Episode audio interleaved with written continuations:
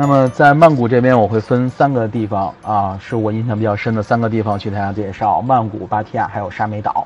这三个地方呢，是绝对的旅游的一个热点热点地带吧。啊，咱们去分别去了解一下啊。对，翟英英，你别着急啊。泰囧里有一句话叫什么？北京更堵啊。啊，堵车在曼谷是非常非常出名的。啊，我曾经到曼谷这边。从机场到曼谷的市中心的酒店，大概走了八个多小时，这是真的，真的事实啊，非常非常堵，但是不会说每天都这么堵的啊。如果说堵车的话，大家也是保持乐观心态，还是那句话，翟英英啊。好，那么这个是我来到曼谷这边的一条呃线路，算推荐吧，啊，一些景点儿咱们能玩到的，我这边都会去介绍到，啊，我这边都会去介绍到。来，咱们先走正规路线啊，大皇宫，大皇宫，呃，我离就是北京的天安门啊，紫禁城，就是这种感觉。那么我大皇宫，我一直想怎么去向大家介绍。那其实大家都知道，大皇宫呢，就是一个政府的机构啊，类似于咱们天安门中南海的这么一个机构。那它分为三个啊，一个大皇宫、玉佛寺，还有它的皇宫，啊，这三块儿，咱们可以去所有地方都可以看得到它的东西。那我今天要讲的是它周围的东西啊，咱们玩一点新鲜的。来，大家看看这四张图，大皇宫。周围有很多类似于这种的，呃，叫网红咖啡店。在游览完大皇宫以后，非常非常热，因为大皇宫里面一棵树都没有，啊，真的是一棵树，非常非常的晒。那游览完之后呢，咱们来咖啡店里来品尝一下，这是当地非常有特色什么芒果沙冰啊，啊，一杯冰咖啡啊，非常惬意。然后在橱窗那儿坐着，看着熙熙攘攘的人群，啊，非常惬意。那我这次直播尽量把自己控制到不是一个吃播这样子啊，不是讲吃的，但是它附近真的这些冰激凌，我真的要向大家去介绍。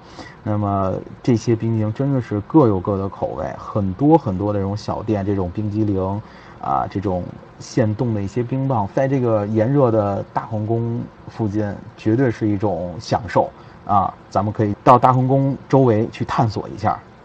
呃，这边消费，咱有这些图可以看得到，就是二十铢、三十铢这样子，非常便宜啊，非常亲民。因为整体来讲，泰国的消费都是不高的。那大家知道这是什么吗？通过这几张图，我一直在考虑要不要说这一些。大皇宫附近有一条街，全都是卖佛牌的。那佛牌在泰国当地是非常神圣的东西。